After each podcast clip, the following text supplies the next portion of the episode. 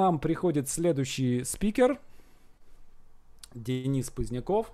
Сейчас он подключится. Денис, Денис, привет. Э, Денис продюсер и э, преподаватель базового курса э, братской школы, даже больше, чем братской. Это, это, такая... Мы из одного корня, считай, растем со школой нараторика, э, и он расскажет о том, как сценаристу э, получить первую работу в э, компьютерных играх. Да. Денис? Аудитория ваша. А можно мне э, право шарить э, экран? Да, сейчас, сейчас я посмотрю. Э, так, э, мне сейчас... Безопасность. Что-то надо нажать, да? Кнопочка безопасности, там выбрать, дать возможность. Сейчас демонстрация. Вроде у меня включена она, не Вот, да, сейчас все есть. Ага. Сейчас все есть. Так, э, всем привет. Э, я в основном привык э, выступать перед студентами, поэтому сегодняшняя моя, как условно говоря, лекция будет чуть более академической, чем мне бы хотелось, но я постараюсь быть не очень занудным. Да. Как Александр уже сказал, я продюсер э, студии IT Hub Games. Мы делаем игры компьютерные, как ни странно, много игр. Недавно мы сделали игру по майору Грому. Вот это так. В целом перекинут мостик э, э, со сценаристикой такой классической. Киношный. Плюс я преподаю в онлайн-школе нараторика, я преподаю курс по нарративному дизайну и по сеттингостроению, разработке миров. И также я преподаю в IT-колледже, IT-хаб, именно предметы, связанные с разработкой компьютерных игр. Я, у меня нет цели как-то вас пугать и отвращать от э, сценаристики компьютерных игр, но я должен э, предупредить и объяснить, э, что там происходит. Э, э, знаете, есть такой, старая такая картинка, ее можно легко найти в интернете, где класс компьютерный, в нем э, сидят э, там, дети, люди, мужчины, женщины, и э, на доске при этом э, страшные формулы, а лектор что-то рассказывает из высшей математики. И один из студентов думает, блин, я же хотел просто делать компьютерные игры. То есть вот просто делать компьютерные игры невозможно. А, нужно очень, э, очень много всего делать, что с компьютерными играми напрямую не связано. Вот. И вот перед тем, как пойти в сценаристы компьютерных игр, нужно задать себе вопрос, зачем. Если вам потому что вам нравятся компьютерные игры, играйте в них.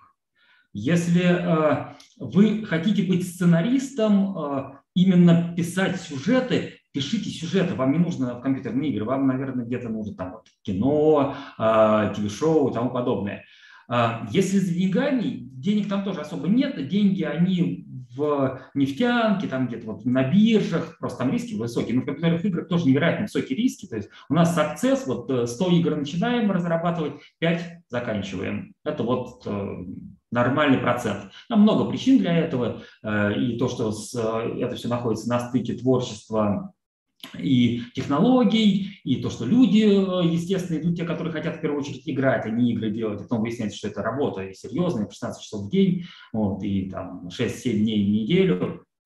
А, у нас есть понятие кранчи, когда это все там очень тяжело им прям ночью на работу, потому что хотим сделать хорошую игру. Вот. Но э, как и у писателя, вот э, можешь не писать, не пиши. И вот э, здесь также можешь не делать компьютерные игры, не делай. А вот если не можешь, если прям очень хочется делать компьютерные игры, тогда да, конечно, welcome, и это прекрасно. Это э, делать компьютер, компьютерные игры, это, ну, это лучшее хобби, которое при этом э, совмещается с работой и приносит деньги. Вот, ну, я, наверное, один из самых счастливых э, людей э, среди там, моих знакомых. Вот, если только эти знакомые должны делать компьютерные игры. Потому что это невероятная радость. И при этом, конечно, невероятная а, там, иногда и боль, и разочарование, и сложность. А теперь я немного расскажу вам, что такое игра, потому что не понимая того, что такое игра, а, в целом невозможно игру разрабатывать и невозможно что-то для нее делать, в том числе сценарий. Я не буду здесь все зачитывать, кому нужно, то прочтет, или там запись ведется, но вот игра – это интерфейс, а интерфейс – это очень много что интерфейс в, этой, а, в этом мире. Вот руки – наш интерфейс, глаза – интерфейс, рот – интерфейс, палка, которой мы там кого-то бьем или что-то все, все подтягиваем, все интерфейсы. То есть и вот игры – это во многом интерфейс. Они с них начинаются. Это такие системы, которые позволяют человеку взаимодействовать с игровой системой. Причем это не только компьютерных игр касается, касается вообще игр. И не компьютерных, там, и точки матери это тоже, вот, как бы они там интерфейс себе содержат. Вот. Игра – это интерактивность. Это, наверное, один из ключевых э, э, признаков игры, то, что она интерактивна. Вот это и отличает ее от кино, от книг. Э, если книга становится интерактивной, мы уже начинаем об этом говорить как интерактивная новелла. Если кино становится интерактивным, мы уже начинаем говорить интерактивное кино. То есть интерактивность. Вот это вот от отклик среды, то, что мы во что-то палкой ткнули, а оно нас в ответ палкой другой ткнуло. Или там хотя бы прогнулось. Интерактив. А еще игра – это процесс э, получения опыта, а опыт мы тоже обретаем постоянно. Э, что бы мы ни делали, мы обретаем опыт. И э, вот игры – это такой подаваемый нам через интерфейс интерактивный, то есть с откликом опыт. И вот это мое определение, оно синтетическое, его не то, чтобы я придумал, я его просто собрал там по разным умным людям. Вот игра – это процесс обретения опыта и решения проблемы с комфортной для игрока степенью условности – если степень условности некомфортная, это не игра, это что-то другое. Это процесс обучения, это нас э, как-то там заставляют что-то делать, это, эм, не знаю, это мы работаем. А вот если комфортная степень условности, если комфортное обретение опыта, то это игра. Поэтому можно на самом деле играючи работать и играючи учиться. Хотя очень тяжело, но можно. И вот э, поняв, что такое игра, э, я сейчас э, могу вам рассказать, как примерно происходит процесс придумывания игры. Потому что когда говорят, это разрабатывает игры, кажется, что это он там идет и что-то придумывает. Ну, взял на бумажке, там, нарисовал экран, э, придумал какой-то сюжет, персонажа придумал, о, игра. Нет. Нам игры создаются куда сложнее, и сначала мы оцениваем, понимаем, для кого мы будем делать, ну, это на самом деле, вот я сейчас показываю довольно взрослый способ. Естественно, там где-то есть люди, которые по-другому это делают, но у них и вероятность успеха куда ниже.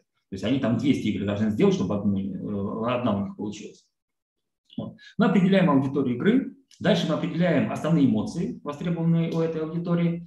Потом мы решаем, что игрок, а эта аудитория должна делать на каком этапе игры, чтобы ощущать эту эмоцию. А, а, что он должен ощущать. Потом решаем, что он должен делать, чтобы это ощутить. А потом мы создаем саму систему игровую, которая заставит игрока это делать, а это дело, действие его заставит ощущать соответствующую эмоцию. Обратите внимание, здесь нигде в целом о сюжете не сказано. Здесь аудитория, эмоции, ощущения, делать, создавать, то есть э, э, создавать систему, не сюжет.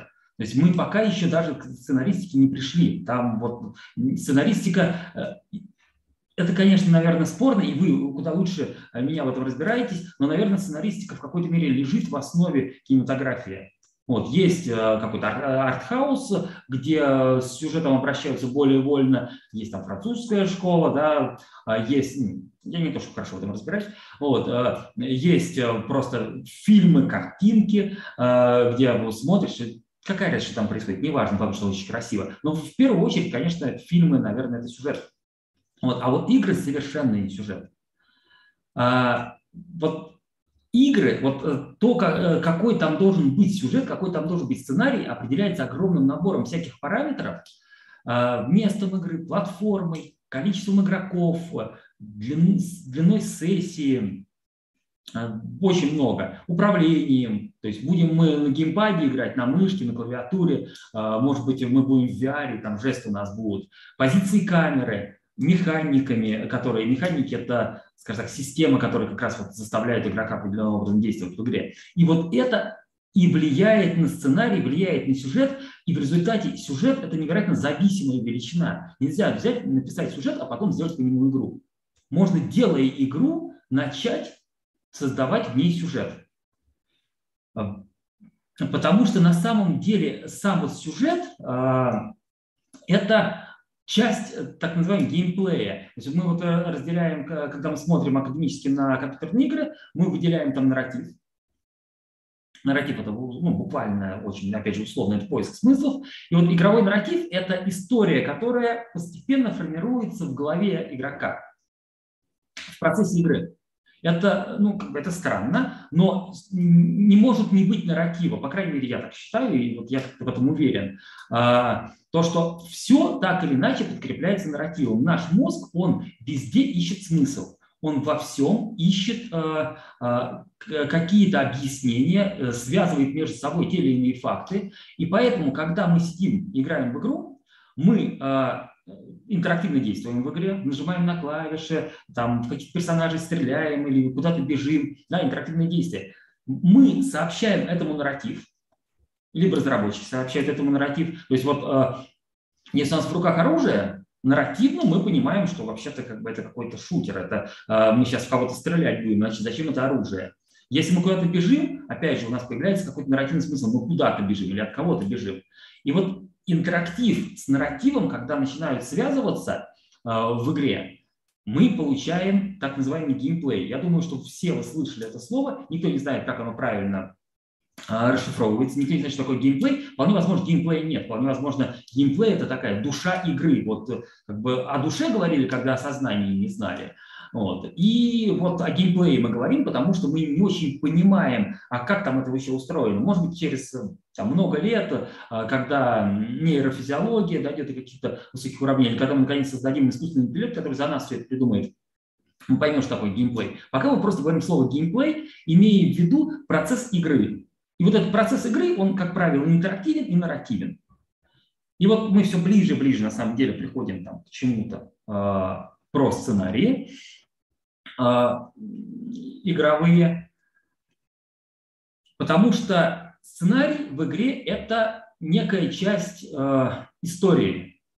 Истории, опять же, в игре, когда мы говорим об истории, мы всегда говорим о комплексе э, всяких параметров. Это подача, повествование, тема и идея, сюжет и композиция, персонажи, сеттинг, действие игрока, то есть самого реципиента, тот, кто действует. То есть это тоже история, обратите внимание. Вот в Тетрисе есть история. Есть такая шутка, что эм, о чем Тетрис? Он о том, что успехи исчезают, а неудачи остаются. Но также, помимо того, что вот мы нашли таким образом какой-то такой мета-сюжет, э, идею Тетриса, в Тетрисе постоянно есть сюжеты. Вот когда вы играете, вы ставите перед собой какую-то цель. Найти, набрать как можно больше очков. Или а, там побить рекорд своего друга. А дальше у вас из ваших действий в Тетрисе начинает формироваться сюжет. Когда вы палки вот эти опускаете, вы же постоянно предиктите, вы пытаетесь понять, а какая дальше будет палка. И вы, вы ждете, например, вы сложили все э, э, фигуры такую, стопочку ровную, и вот здесь у вас красивая палка должна прийти, она не идет. И вот ваше ожидание того, что она не идет, ваше переживание, что я сейчас проиграю, это сюжет уже строится, это игровой сюжет, он собран из ваших действий, и вот это очень важный момент. Он собран из ваших действий. То есть сюжет игры, он в геймплее. Когда игрок играет, сюжет есть. Игрок перестал играть, с точки зрения игрока сюжет исчез. С точки зрения разработчика, с точки зрения сценариста, с точки зрения кого-то, кто пытается создать в игре смысл, сюжет вроде как бы присутствует. Все нормально. А вот с точки зрения игрока нет. Потому что игры нет, геймплея нет, сюжета нет. Ничего не происходит. И поэтому так получается, что сценарий компьютерной игры, он на самом деле не о сюжете, он о целеполагании игрока. Он о придании его действиям какого-то смысла, с которым игрок будет согласен. То есть а, в чем сюжет этой игры? Ну, нужно подойти, там, спасти принцессу а, от дракона или дракона от принцессы. Как получится? Сейчас вот в основном игры такие, дракона от принцессы спасает. Вот. И э, это на самом деле не сюжет. Ну, мы играем совершенно по-другому. Мы приходим э, после работы уставшие и там час поиграли э, за компьютером, причем, возможно, не одни, а там с женой, с ребенком вместе. И для нас сюжет был в том, как мы вдвоем там бежим, что-то преодолеваем, в кого-то стреляем, какие-то нам предметы падают, еще что-то. А, а вот сам такой сценарный сюжет, то есть цель, целеполагание, все эти гэпы, ну вот, они, мы их почти не регистрируем. Ну, иногда они в роликах нам показываются, иногда где-то еще в тексте, но в первую очередь а, они, а, они нас просто, они нам говорят, зачем мы будем играть.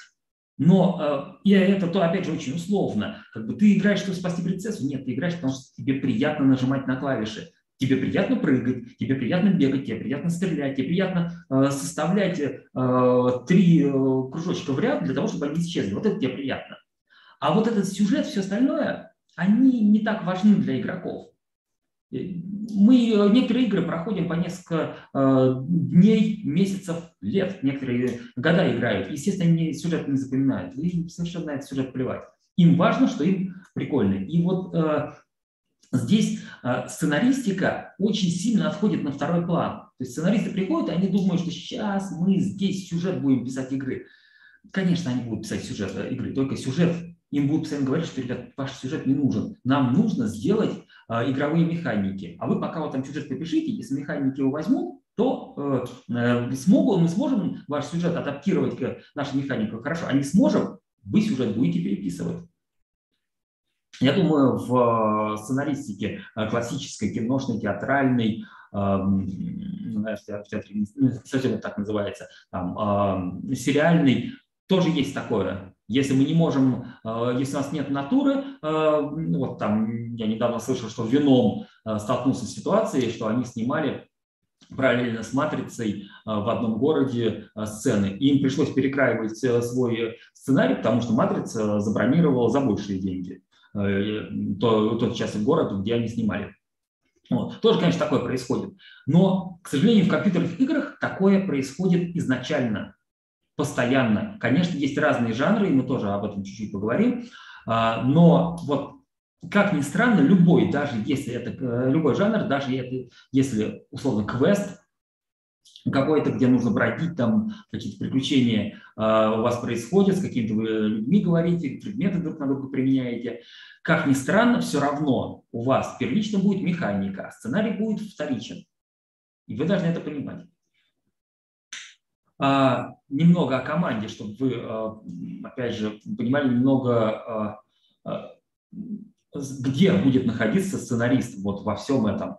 Вот это условно такая э, команда какого-то сферического проекта в вакууме, э, наверное, так, средних размеров, если на проектах крупных размеров с там, сотни миллионными бюджетами команды куда больше распределеннее, у них больше всяких подразделений, на маленьких проектах, там бывают команды по 5 человек, понятно, такого не будет, но вот в среднем на проекте вот какое-то такое устройство, есть там всякие продюсеры, геймдизайнеры, э, технические специалисты, художники, аниматоры, моделеры, есть тестеры, есть там э, HQ, головой офис, главный офис, маркетологи, все такое. И вот, вот нарратив, он лежит в геймдизайне, в GD, геймдизайн. И вот там вот внутри находятся нарративные дизайнеры, а внутри нарративных дизайнеров находятся сценаристы.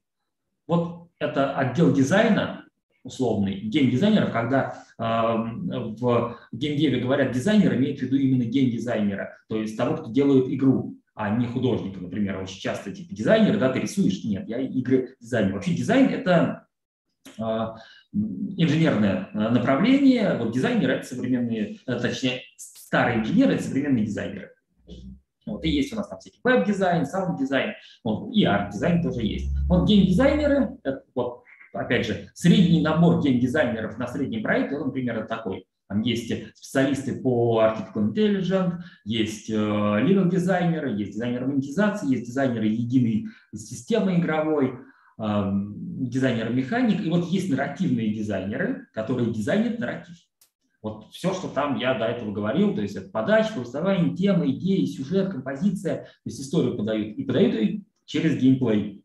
Это вот нарративные дизайнеры. Они придумывают, как правильно в игре рассказать не только сюжет, но и саму, сам нарратив игры подать, историю. Самый простой пример, что такое э, хороший геймдизайн. Э, тот, кто из вас играл в шутеры или хотя бы видел их где-нибудь, очень часто там видел красные бочки.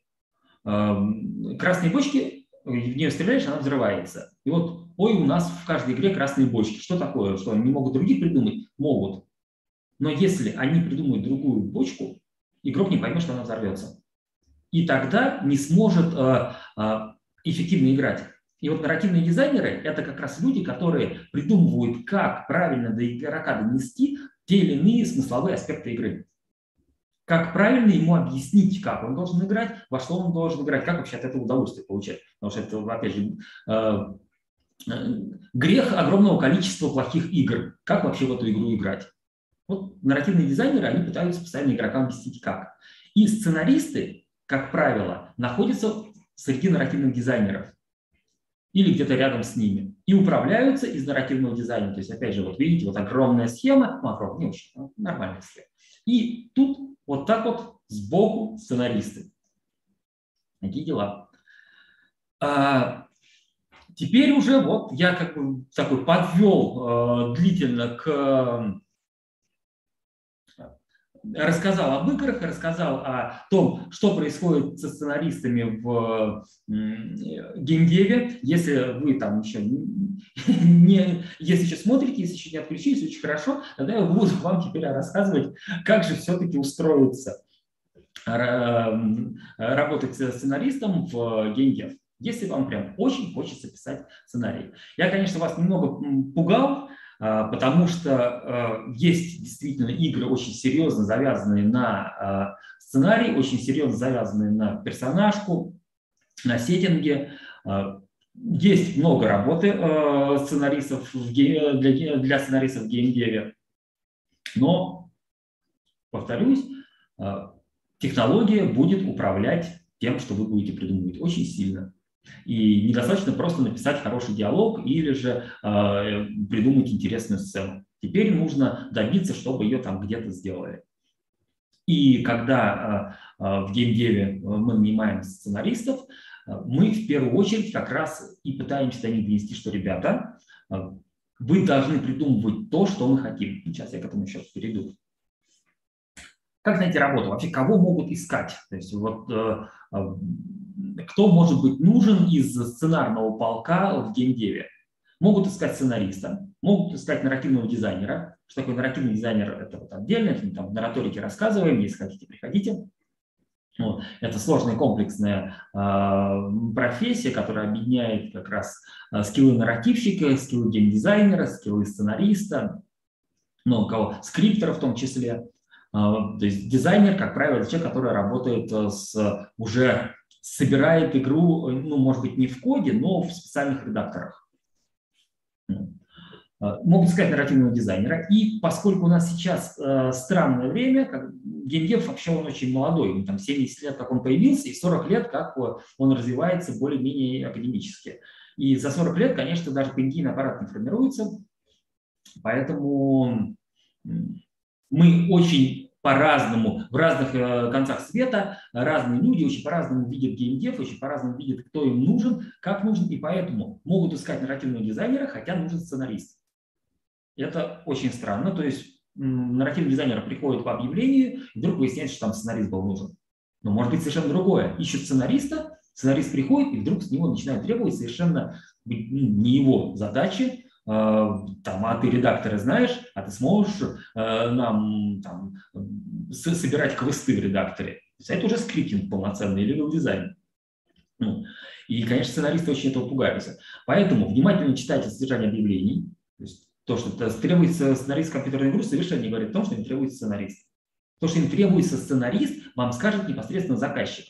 Опять же, что э, правило там как ну, многих удивляет, HR Э, то есть э, те девочки и мальчики, которые вас приглашают на собеседование, они в целом вообще не понимают, эм, кто нужен. Потому что они чары, у них другой скилл, они умеют э, считывать людей, они умеют людей звать, находить, говорить с ними, но они умеют делать игры. И, естественно, они не очень понимают э, геймдевскую кухню, не очень понимают, э, кого они сейчас должны пригласить.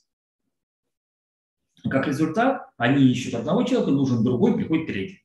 Поэтому ну, готовьтесь к этому, если вы будете ходить по собеседованиям, немного травматичный э, такой опыт, но ничего не поделаешь.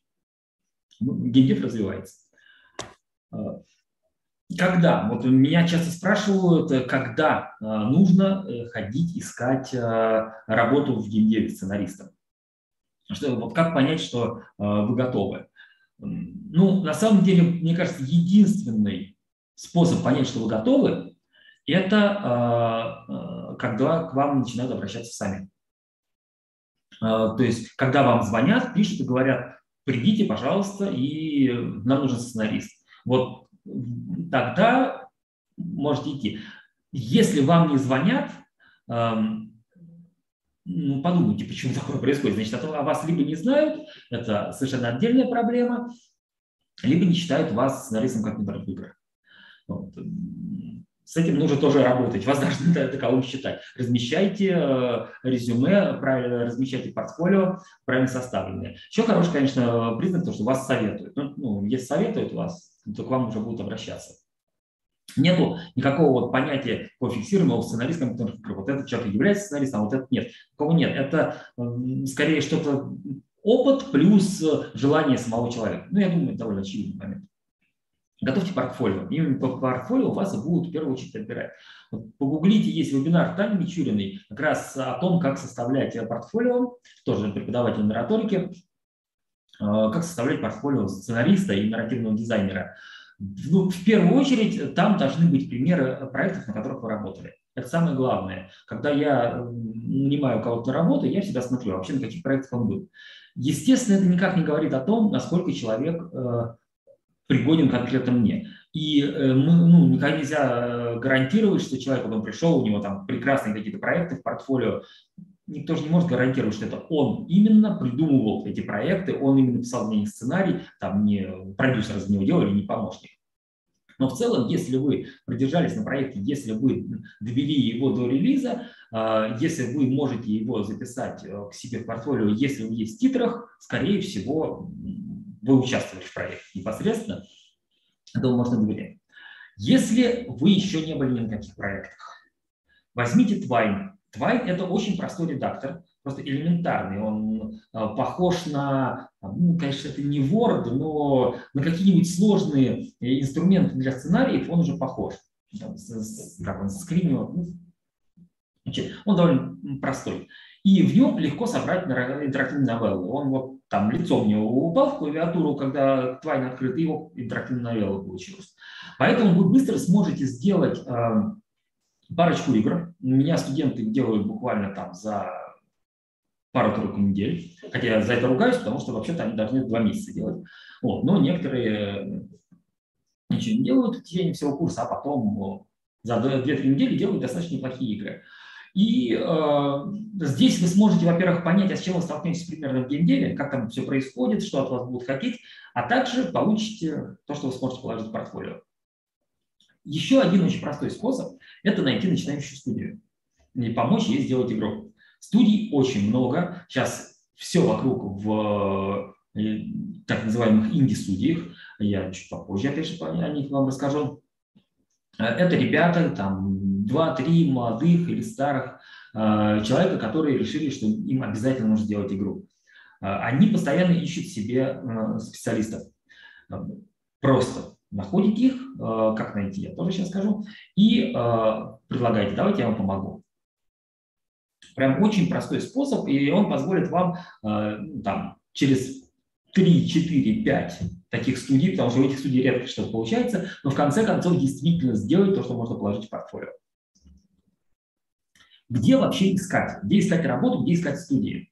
Ну, понятно, что есть работные сайты. Вот я здесь отобразил основные э, российские. Headhunter все так же рулит. У вас должно быть резюме на HeadHunter э, со ссылкой на ваше портфолио, и вы можете на HeadHunter смотреть объявления.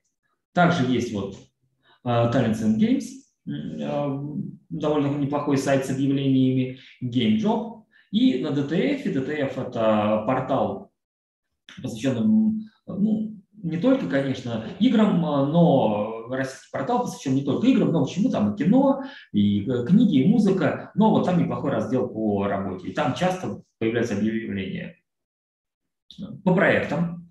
Вам понравился какой-то проект, узнали, что делается такая-то игра, где-то прочли на, на том же DTF, что вот ребята делают игру, напишите им. Вы можете просто написать и сказать, ребят, мне нравится ваша игра, я хочу вам написать сценарий очень часто откликаются. Это очень приятно. Когда вот такое пишут, э, прям я всегда сразу зову на собеседование. Потому что даже если человек ничего не умеет, э, он, ну, он хочет. Он хочет поучаствовать. И он, значит, ему что-то привлекло в нашем проекте. Ну, приятно. меньшей мере. Так, соцсети. Есть специальные каналы в Телеграме, где э, можно искать. Э, и э, также в соцсетях очень часто ребята в ВКонтакте, в Телеграме, в Фейсбуке, э, ребята, начинающие команды, очень часто постят, что ребят, там, вот, мы делаем игру, нам нужен сценарист. Ну и по знакомым. Вот, я в основном почему-то находил работу по знакомым. Да, может быть, у меня такие знакомые, но мне кажется, что просто это э, классический способ, он никуда не денется, и он наиболее эффективен. Поэтому старайтесь, что вас рекомендовали. Дружите с людьми. Куда могут искать? А, в какие именно а, студии, а, что делать? Ну, во-первых, есть сейчас два основных подхода. Вот есть инди и не инди. Инди, раньше это было ну, independent, то есть независимые студии, которые без издателя. То есть это фактически независимый в прямом смысле издатель, который, как правило, либо находит деньги, либо занимается маркетингом, он контролирует очень сильно студии. Ну, на самом деле с кино все похоже. И, естественно, это иногда не нравится. И когда появились мощные площадки по а, продвижению и продаже контента, Steam, кто знает а, об этом, там, EGS и тому подобное, а, многие студии-разработчики смогли размещаться бесплатно без всяких издателей. Вот. И так появилось, и так появились инди-студии, которые сами себе на уме, сами за свой счет издают, сами за свой счет разрабатывают. Но а, площадки стареют, а, на площадках появляется очень большое количество контента, и уже продвигать а, вот так вот свою игру становится невозможно, снова становится нужен издатель. На самом деле издатели все так же рулят. И поэтому сейчас инди – это э, скорее не вот, независимые, а это те, кто делает что-то странное. Есть очень крупные инди-компании, которые просто делают странные игры таким образом выходят на определенную аудиторию через свою необычность. Поэтому, э, когда вы читаете, что мы небольшая инди-команда, это может, ну, где-нибудь в объявлении, это может обозначать то, что ребята э, идут без издателя, и значит, у них вполне возможно нет денег на разработку. А также это может обозначать, что ребята делают что-то странное. И в таком случае у них есть деньги на разработку, но вполне возможно, у них нет аудитории. Или они все перессорятся, потому что странное, это, как правило, очень неопределенное, и там, в какой-то момент приходит издатель и говорит, ребят, вы обещали странное, а это что-то странное. Вот, и начинается вот это вот. Давайте все переделаем. Вот. А также студии, очевидно, бывают разного размера. И опять же, поскольку мы в геймдеве, в современном геймдеве, когда у нас есть мощные инструменты по разработке, даже один человек может сделать довольно крупную игру. Э, и эта игра не будет, э, она будет количеством контента, количеством часов э, игры отличаться от крупных проектов, но не будет отличаться визуально. И поэтому смотрите на размер. Опять же, когда вы работаете в студии на 5 человек, это одно, и там вы будете постоянно контактировать с каким-то специалистом, когда вы работаете в студии э, на там, 300 человек, а вас будут просто забывать. Вам будут раз в месяц звонить, писать, говорить, э, э, пришлите э, там, то, что вы пообещали, и опять о вас забывать. И вполне возможно, таких, как вы, там будет 10-15. Вот. И где-то там еще будет сидеть отдельный продюсер или нарративный дизайнер, который из э, результат работы этих 10-15 таких, как вы, будет компилировать в одно. То есть ну, отлично, вы увидите свою, свое имя в титрах игровых, но вот там еще 20 человек будет помимо вас. А, а в титрах всего будет типа, полторы, там, две тысячи человек. Весь аутсорс там еще будет лежать. Вот, поэтому смотрите за размером. А, ну, очевидно, что есть игры разных жанров. Жанр это в играх жанр очень условен, а, опять же, по сравнению там, с кино, с книгами. В играх жанр это в первую очередь э, Эм, механики, в которые мы играем, а там не фэнтези-фантастика или там боевик. Э, игры, по большей части, все боевики просто, э, как, эта боевитость, она скрывается за другими механиками, а так это все по, по большей части экшен. Ну, конечно, есть более медленные игры, но э, то, тот, кто из вас знает э, такой жанр хок, Hidden Object Games, где нужно что-то искать на картинке. Вот странно, но это на самом деле шутер, потому что на самом деле базовая механика там та же самая, что в шутере. Вы должны мышкой выцелить или пальцем и нажать на объект. А в шутере вы должны выцелить и нажать на противника. Все то же самое. Просто в Hidden Object играх наказание за то, что вы нажали не вовремя или не туда, не такое серьезное, как, опять же, зависит от Object. Вот. Но не такое серьезное, как в шутере. Потому в шутере вас противник в ответ убил, а здесь вам там время списали. Ну, а, то есть, получается, это один и тот же жанр. Поэтому в играх жанром отношение несколько другое. Но, естественно, как бы игры очень разные, есть квесты, есть шутеры, есть там какие-нибудь автосимуляторы, э, выживачи, ММО, и они находятся на разных платформах.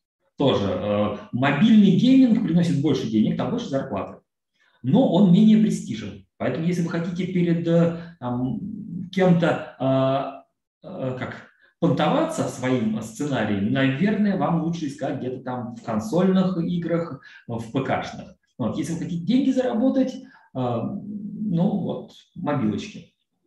Мобилочки, опять же, платформа очень сильно определяет разницу подходов э, и э, то, какие требования будут предъявляться к сценаристу в зависимости от того, что он будет делать. От платформы. Так, что еще? Вас могут искать в студии или на аутсорсе. Если ищут студию, как правило, ищут на самом деле нарративного дизайнера.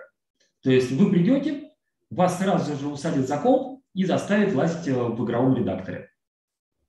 И э, будут совершенно другие вещи от вас требовать. Если аутсорс, нарративным дизайнером быть на аутсорсе очень тяжело, поэтому, скорее всего, это сценаристика. Скорее всего, вам будут заказывать, вот, что вам заказывать, вот здесь, вот здесь, да, у меня. Что это совсем, совсем не полный э, перечень того, что от вас могут хотеть, ну, такой приблизительный. Значит, э, что вообще вы должны будете делать? Во-первых, вы должны будете играть в игру референсы. Это вот от меня личная вам просьба. Играйте в игру, которую вы делаете. Очень многие сценаристы не играют. Они вообще, они даже не понимают, для чего они что разрабатывают. То есть они присылают э, нам как, какой-то текст, каких-то персонажей. Мы не можем ничего это взять в игру. При этом э, ну, мы вежливые люди, мы оплачиваем это. Мы просто это не используем. То есть ну, это как-то очень странно, когда человек не интересуется, каков будет результат. И э, с, если с кино, да, пока фильм не снят, вы не посмотрите, что, как ни странно, с играми на игру, для которой ты разрабатываешь, можно посмотреть там уже через там, через 5% времени разработки. Уже есть прототипы, уже можно побегать, поиграть, понажимать на клавиши, пострелять в противников. Поэтому вы очень рано можете получить э, информацию о том, что же, как это все будет выглядеть, как ваш нарратив ложится в игру. Пожалуйста, играйте в игры, э, которые вы делаете, и играйте в референсные проекты, похожие на то, что вы делаете. Так вы хотя бы поймете, как это должно выглядеть, как должно выглядеть то, что вы сейчас э, пишете, то, что вы представляете. Это основное требование. Дальше. А, вы будете придумывать мир и лор. Ну, что такое лор? Это некие элементы мира, его описывающие. Ну, там история, как язык, иногда к лору описание предметов – Сюжет, понятное дело, с, вот, с ремаркой, которая у меня была в начале, что на самом деле э, сюжет – это целеполагание для игроков и придание смысла происходящему, но никак не непосредственно как бы, сюжетные действия, к которому мы привыкли, там, которые мы привыкли наблюдать в фильмах. Потому что в игре, как правило, все идет совершенно не так, как э, предполагали разработчики. Они думали, что игрок э, побежит по прямой здесь, а игрок там, о, у вас какой у вас красивый куст, и пошел по кустам там, шариться. Ну, вот, а где-то там вот идет война, э, там какие-то ждут, перса, игрока ждут какие-то NPC, ждут его противники, но игрок вот там кусты изучает, потому что очень красиво. Писать диалоги и барки – Диалоги – это между персонажами, а парки – это, вы, наверное, видели э, в играх, э, иногда идешь э, по игре и просто какой-то такие выкрики. Парк – это лай. Вот, какие-то выкрики, там персонажи просто орут что-то. Там, привет, или как-то рассказывают о себе, о мире. Ну, это барки, и на самом деле это такое скучное занятие, но вот очень многие сценаристы пишут барки и ломаются на этом. Говорят, почему меня взяли, почему взяли не, не копирайтера. Потому что барки тоже относятся к э, сюжету, на самом деле, рассказывают об игре. Придумываю сюжеты квестов. И здесь мы возвращаемся к пункту 1. Если вы не знаете, как игра будет играться, если вы не знаете, как она будет выглядеть, вы не сможете понять, как там построен квест. Квест – это такое приключение небольшое, задание. Не сможете понять, как ваш нарратив, как ваш сценарий э, преобразился в игре. Потому что, как я уже сказал, во-первых, игроки практически неуправляемы в игре. Во-вторых, все это проходит через технические аспекты. Нельзя просто сказать, что пусть там моб напугает игрока. Ну, моб это, это NPC управляемый монстр какой-нибудь или персонаж, управляемый игроком, ну, игроком, управляемый компьютером. Нельзя просто сказать, пусть э, этот персонаж напугает игрока. Нужно создать очень сложные условия, в которых игрок напугается. Это огромный комплекс э, э, всяких задач. Это и как выставлен свет, и с какой стороны игрок приходит, и какие технические возможности у э, разработчиков э, спецэффектов. И э, как, как, как, насколько сложные анимации возможны у э, противников. То есть очень много всего. На, на самом деле как похоже, как вы сформируете сцену в кино, э, наверное, скорее режиссер, как формирует сцену в кино. Но здесь еще будет большой кусок вот такого интерактива, и его нужно закладывать в сценарные части, учитывать этот интерактив. Вы будете писать и редактировать все подряд. Здесь как с программистом, там, переставь мне Windows, ты же программист. И вот так же, ты писать умеешь? Ну, слушай, напиши нам текст. И вот маркетологи часто приходят к сценаристам и просят, чтобы тебе писали маркетинговые текста. Ну, так что тоже готовьтесь к этому. С кем будете работать? А, продюсеры в основном, они, продюсеры очень любят э, лазить э, в нарратив. Продюсеров в геймдеве это не совсем то же, что и в кино. Более того, продюсер в России это не совсем то же, что продюсер э, за границей. В российских игровых компаниях продюсер это такой человек, который там управляет, условно говоря, деньгами. Это ну, примерно то же самое, что в кино. То есть он там ищет деньги, ищет людей. Вот мы для себя решили, что продюсер – это кто может деньги найти. Не может деньги найти для игры, все, не продюсер. А, как ни странно, в западных, э, в американских компаниях продюсерами называют управляющих. Э, то есть то, что у нас в России называют руководитель проекта. То есть это человек, который управляет исключительно людьми. То есть он отвечает за сроки, он отвечает, отвечает за задачи, за людей, но деньги ему особо в руки не дают. Ну, э, и контроля немного. А в России у продюсеров много контроля над проектом, поэтому, как правило, продюсеры лезут в сценарий и хотят знать, что там мы придумывали. Нарративные дизайнеры, понятно, это будут основные специалисты, которые будут забирать у вас э, то, что вы э, наработали, как-то это адаптировать. Вот. Геймдизайнеры. Геймдизайнеры в том случае, если у вас нет нарративных дизайнеров. В, ну, из команды, куда вы пришли, нет нарративного дизайнера, вот там -то геймдизайнеры от вас будут принимать это все, опять же, адаптировать в игру. Ну и просто какие-то странные люди, просто потому что геймдев – это такое сборище, по большей части, странных людей, которые хотят делать игры, а на самом деле хотят в них играть. Те игры, которые они сами сделали. Это, опять же, я думаю, что много где в кино, в театрах, э, много людей, которые э, на самом деле мечтают э, посмотреть очень крутой фильм, а поскольку этого крутого фильма найти не могут, они его решили снять. Что говорить на собеседовании, как его проходить? Э, в первую очередь говорите, что вы играете в игры. То есть это производит впечатление, это значит, что вы понимаете вообще, что будет происходить. Когда приходит э, сценарист, э, и ты его спрашиваешь, какую, в какие игры играл, он там, ну вот в матч 3 играю, там, и когда-то в героев третьих играл там 10 лет назад. А мы сейчас делаем ММО. Современное с элементами выживания. Ну, вообще непонятно как. И что, вот я теперь должен что-то взять? Он не придумает э, ну, героев третьих плюс матч 3. Ну, сюжет из матч 3. Что не срывайте сроки? В геймдеве это очень серьезно, потому что начали срывать сроки, начали кончаться деньги. Фильм, когда кончились деньги, можно как-то еще смонтировать и выпустить. Игра, когда кончились деньги, как правило, все, ее можно выкидывать.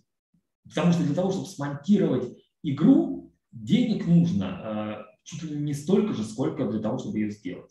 То есть вот это вот там финальный монтаж, когда мы собираем из игры, из кучи механик, из арта, из каких-то сценарных обрезок, э, мы собираем цельную игру, он очень долгий. и очень кропотливый, очень серьезный. Его нельзя, для него нужна вся студия. Э, вот у нас там студия 100 человек, они разраб, она разрабатывала игру, теперь эту игру нужно собрать во что-то полноценное. И вот все 100 человек нужны. А в, в фильме уже, ну, там, конечно, могут быть до съемки, но, как правило, уже там не нужны актеры, декорации не нужны, а вот в компьютерных играх все еще нужно. Поэтому э, срыв сроков – это, наверное, одно из самых страшных, что есть в разработке, и это никто не любит, хотя все все равно, конечно, срывают. Но если вы не срываете сроки, если вам сказали, через неделю должен быть э, сценарий, и вы его принесли, это прекрасно. Это значит, с вами захочется работать снова. Говорите, что вы готовы делать то, что скажут. И вот это вот как раз то, что я говорил в начале, э, это не потому, что все такие э, здесь самодуры, а потому что техническая часть очень сильно давит на творческую. Потому что если наши программисты не могут что-то сделать, если э, технология нам не позволяет реализовать что-то невероятное, или же если, целевые, если компьютеры нашей целевой аудитории не могут вытащить то качество, которое у нас описано в сценарии или придумано продюсером, значит мы перепридумываем. То есть какой бы ни был крутой инвестор, какой бы ни был крутой э, продюсер, но они управляются технологическими аспектами, а не наоборот. То есть нельзя сказать, ну-ка, ребята, сделайте мне игру, в которой будет э, там, 20 тысяч человек одновременно бегать э, на одной карте и видеть друг друга. Это невозможно там вот 100 человек, да, но уже э, и будет сервер, если нас стучат в одном месте соберется, уже сервер будет страдать, э, все будет тормозить в игре, и на самом деле компьютеры э, пользователей будут страдать, потому что они будут одновременно отрисовывать сотню э, детализированных персонажей. И то же самое касается, естественно, сценаристики. Если, э, если в сценарии есть какие-то вещи, которые мы технологически не можем сделать, мы просто забраковываем эту часть сценария. Если это был один из ключевых а, моментов, получается, мы забраковываем весь сценарий. Ну, естественно, а, как... Значит, нужно сделать то, что и все. А, нужно говорить о том, что вы не будете все менять, а будете добавлять. Опять же, этого все очень боятся.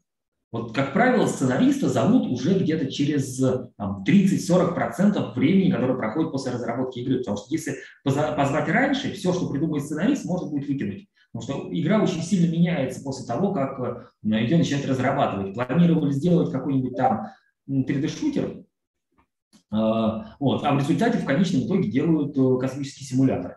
Вот. И если сценаристов э, звать рано, то начинаются а, проблемы, ну, просто никуда работают, им деньги платят. Поэтому, как правило, зовут на уже работающем проекте.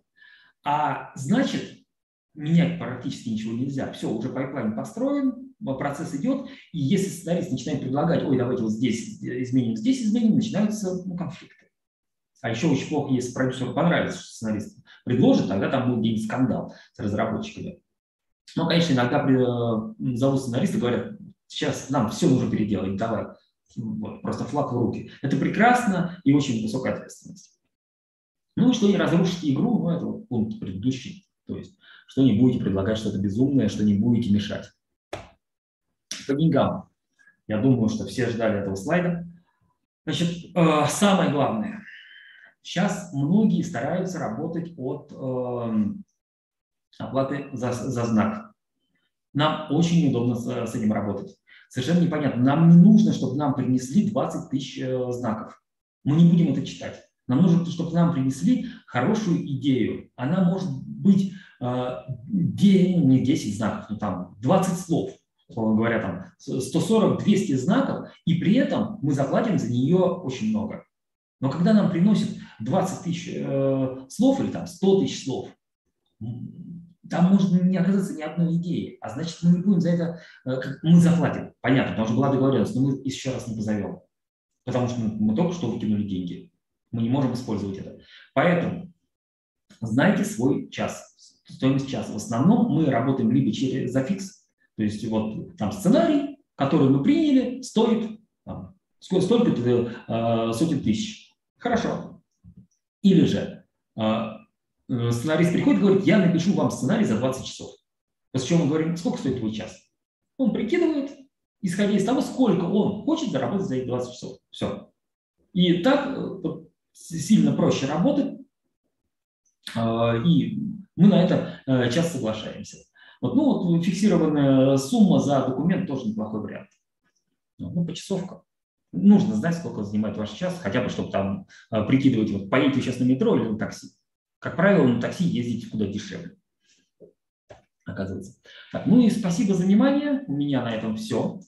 А, приходите к нам на риторику. В конце октября у меня стартует новый э, курс по нарративному дизайну. Я вам расскажу, что можно делать в геймдеве и как. Спасибо. Александр. Да, я здесь. Э, отлично, коллеги, задаю вопросы. Э, Денис, огромное спасибо за э, выступление, интереснейшие. Люди пишут, класс, всегда мечтал посмотреть, что по ту сторону экрана, Александр пишет. Тимофей пишет, о, классно, качаю Твайн, спасибо. Так, и есть несколько вопросов, зачитаю. Юрий спрашивает. Вопрос. В играх доминируют жанры... Э, я, честно говоря, не, э, я не игрок, поэтому я просто вот за что купил, зато продаю. Э, доминируют жанры моба, батл роял, моб-гриндеры, а в них сюжета почти нету. Но для них делают крутые ролики, бэки персонажей и так далее. Итого стало сценаристов в играх больше или меньше? В играх э, зависит от платформы, разные. Жанры доминируют, мобы сейчас как раз наоборот, так, на спаде. А, я думаю, на мобильных устройствах все-таки в первую очередь доминирует матч 3. Сценаристов, э, геймдев развивается, и, естественно, сценаристов становится больше. Mm-hmm. То есть, ну, просто сам рынок увеличивается. И еще жанр – это часть платформы. Это, э, вот появляются новые платформы, на них начинают возникать новые жанры. Когда-то мы увидели там те же, э, ну, вот Марио – это итог того, что появился э, определенный способ управления. Старый Марио, вот, где там нужно бежать, бежать прыгать. Вот. Поэтому то, что сейчас доминирует, перестанет доминировать буквально там через год, через два. И вполне возможно, через 2-3 года начнет доминировать жанр, который будет требовать в десятки раз больше сценаристов, чем сейчас. Вот э, лет, наверное, там 5-7 назад был бум на сюжетные игры, сложные, типа Mass Effect, э, Ведьмак, там, Dragon Age. И вот это такие серьезные сценарные игры. Дрю Карпишин, который написал э, кучу сценариев, но он больше нарративный, конечно, дизайнер, также он книги писал, вот он к Mass Effect писал сценарии, стал довольно известен. То есть это, наверное, один из немногих сценаристов, который, о котором действительно много говорили. За счет чего? За счет того, что был бум жанра, и на этом буме он смог подняться. Денис, можно еще небольшое уточнение? Вот вы говорили по поводу оплаты, э, да, разные виды оплаты. А можете назвать, ну, примерно порядок цифр, да, вот э, средний, что называется, средняя температура по больнице. Вот сколько сценарист может заработать в месяц? Я вот сейчас назову, а потом сценаристы пойдут это просить, и э, ну, мы понимаем, мы понимаем, что это все э, относительно, да, то есть, ну, например, на ТВ человек может заработать, да, то есть, если человек приходит только на этот рынок, да, ну, он может рассчитывать где-то там тысяч на 100 в общей сложности в месяц, да, то есть он напишет пару серий по 50 тысяч рублей. Если человек уже поживет в этом рынке, да, он, его цена повысится, и это будет стоить там 200-400 за серию, да, а если он войдет, допустим, в топ-10, он будет получать по миллиону за серию, да, то есть вот вот так вот выглядит вилка. Понятно, что у вас тоже, скорее всего, вилка какая-то. Вот вы можете описать эту вилку? В геймдеве, ну, я уже говорил вначале, денег не так много, вот, много развлекухи, поэтому э, по сравнению с теми же, э, по сравнению с просто с IT-сферой, геймдев получает меньше. А, то есть если программист, например, в IT э, в среднем серьезный программист, он получает там 200 тысяч, 300, э, 500 в России, а, то э, в геймдеве получает там ну, на, на тех же позициях, соответственно, там 100, 150, 200, вот 250, вот так вот. Ну, хотя сейчас все постепенно выравнивается. Опять же, вот в мобилках повыше. И, а, естественно, зарплаты сценаристов, они в какой-то мере приравниваются к зарплатам всем остальным, потому что иначе Понятно. будет некомфортно. Вот. Как правило, я, вот, я готов там хорошему серьезному нарративщику, если он на меня работает э, в студии, и сценаристу, соответственно, тоже, платить там, ну, типа, 150. Вот. Если он готов на себя взять всю область, и если он готов лидить. Но очень многие называют эту сумму чрезмерной. Если брать именно аутсорс, то это, скорее всего, будут такие разовые какие-то э, выплаты по проекту там, на, в районе 100-200 э, тысяч. И дальше как бы еще полгодика подождем. Угу, понятно. Так, э, насколько востребован писательский опыт сейчас в играх? Вот, например, в Mass Effect был Дрю Карпишин. Много ли таких писателей в индустрии? Много ли их нужно? Писателей очень много. В основном идут писатели как раз, потому что ну, как бы мы знаем, что происходит с литературой, э, и, естественно, куда-то люди... А человек не может не писать, если он хочет писать. Поэтому, естественно, они идут писать вот интерактивные новеллы, все такое. Человек должен уметь писать. Это очень важно, если э, человек хорошо, чисто, гладко пишет, э, его материал проще, комфортнее использовать. Я даже на геймдизайнеров ругаюсь, когда они пишут там, непонятно, некрасиво, с, с ошибками, неструктурно. Поэтому писателей много, это, если у вас есть такой опыт, это очень хорошо, но, конечно, придется много переучиться, переучиваться. Угу. Ну вот, э, кстати говоря, э, в том, что касается кино, э, у сценаристов немножко не так, да, но у режиссеров я знаю, что, например, если режиссер вместо своей ссылки на кинопоиск кинет ссылку на YouTube, где будет его там пятиминутная короткометражка и миллион просмотров, а, продюсер с гораздо большим вниманием к нему отнесется, да, нежели если человек, который просто принесет резюме какое-то. Вот у вас может быть такая штука, да, да что человек пойдет не портфолио себе зарабатывать, да, а сядет и э, на вот этой вот программе, которая называется Twine, да, на ней сядет и напишет какую-нибудь прикольную штуку. Да, да, да. А это, это, это есть часть портфолио. То есть это самое главное. Ваши игры это ваше портфолио. Угу, понял. Вот хороший вопрос очень, Юлий. Есть ли хорошие платформы для обучения игровой сценаристики и нарративу? Ну, мне кажется, вы последним слайдом ответили на это. Да, это нараторика. Э, нараторика, по-моему, э, по-моему, это самая самая старая э, платформа, да, самая самая долгоиграющая. Она существует довольно долго. Уже ну сколько? да, по-моему, Маша ее так вот так, ну, наверное, уже этому всему лет 7, а Маша вот 4 года ее активно развивает. Сейчас, да. Она открыла у меня в коучинге эту школу. Отлично. Был, был такой факт в моей биографии. Вот. Я очень люблю нараторику, очень люблю этот проект. Э, и мне кажется, что Маша очень большой молодец, что она это да, делает. Маша молодец. Так, эм, а, вот. Есть ли в вашей сфере преимущество ценность у программиста с опытом сценариста? Да. Сценаризма или сценариста с опытом программизма? Да, вот. вот, вот это вот, это очень хорошо. Ребят, если вы умеете программировать, больше ничего уметь не надо. Все остальное вы должны просто потом научитесь. Потому что это значит, что вы можете сделать игру сами. И если вы можете сделать э, тот сюжет, который вы придумали, еще к тому же, и вы понимаете, какие у вас пределы, какие ограничения. Поэтому, конечно, я бы всем рекомендовал хотя бы чуть-чуть, но попробовать попрограммировать. Но это, конечно, время. Это много времени занимает. Угу. И вот Тимофей спрашивает, что если создавать игры в жанре адвенчуре? Они же очень story-based, не говоря уже о визуальных новеллах. Эм, я сейчас, мы можем так про, про жанры немного запутаться. Да, визуальные новеллы очень story-based, но и они очень слабо востребованы, у них маленькая аудитория, их особо много не продаж. А адвенчуры есть большие адвенчуры, такие серьезные, типа там Heavy Rain, э, э, там, Детройт, э, там из старых какие-то Uncharted, это тоже адвенчуры все. А есть всякие квесты, простенькие адвенчуры, они тоже очень слабо востребованы, к сожалению. Угу, угу. Понятно. Огромное спасибо, Денис. Спасибо. Э, люди пишут, благодарят. Э, спасибо, Денис, было круто. Э, Анна пишет, то, что Хопа это шутер, открытие, э, что взорвало мозг. И вот мне очень понравился комментарий. Э, Грета 1205 пишет, не думала, что эту тему можно так рассказать. Структурная раскладка темы получила эстетическое удовольствие.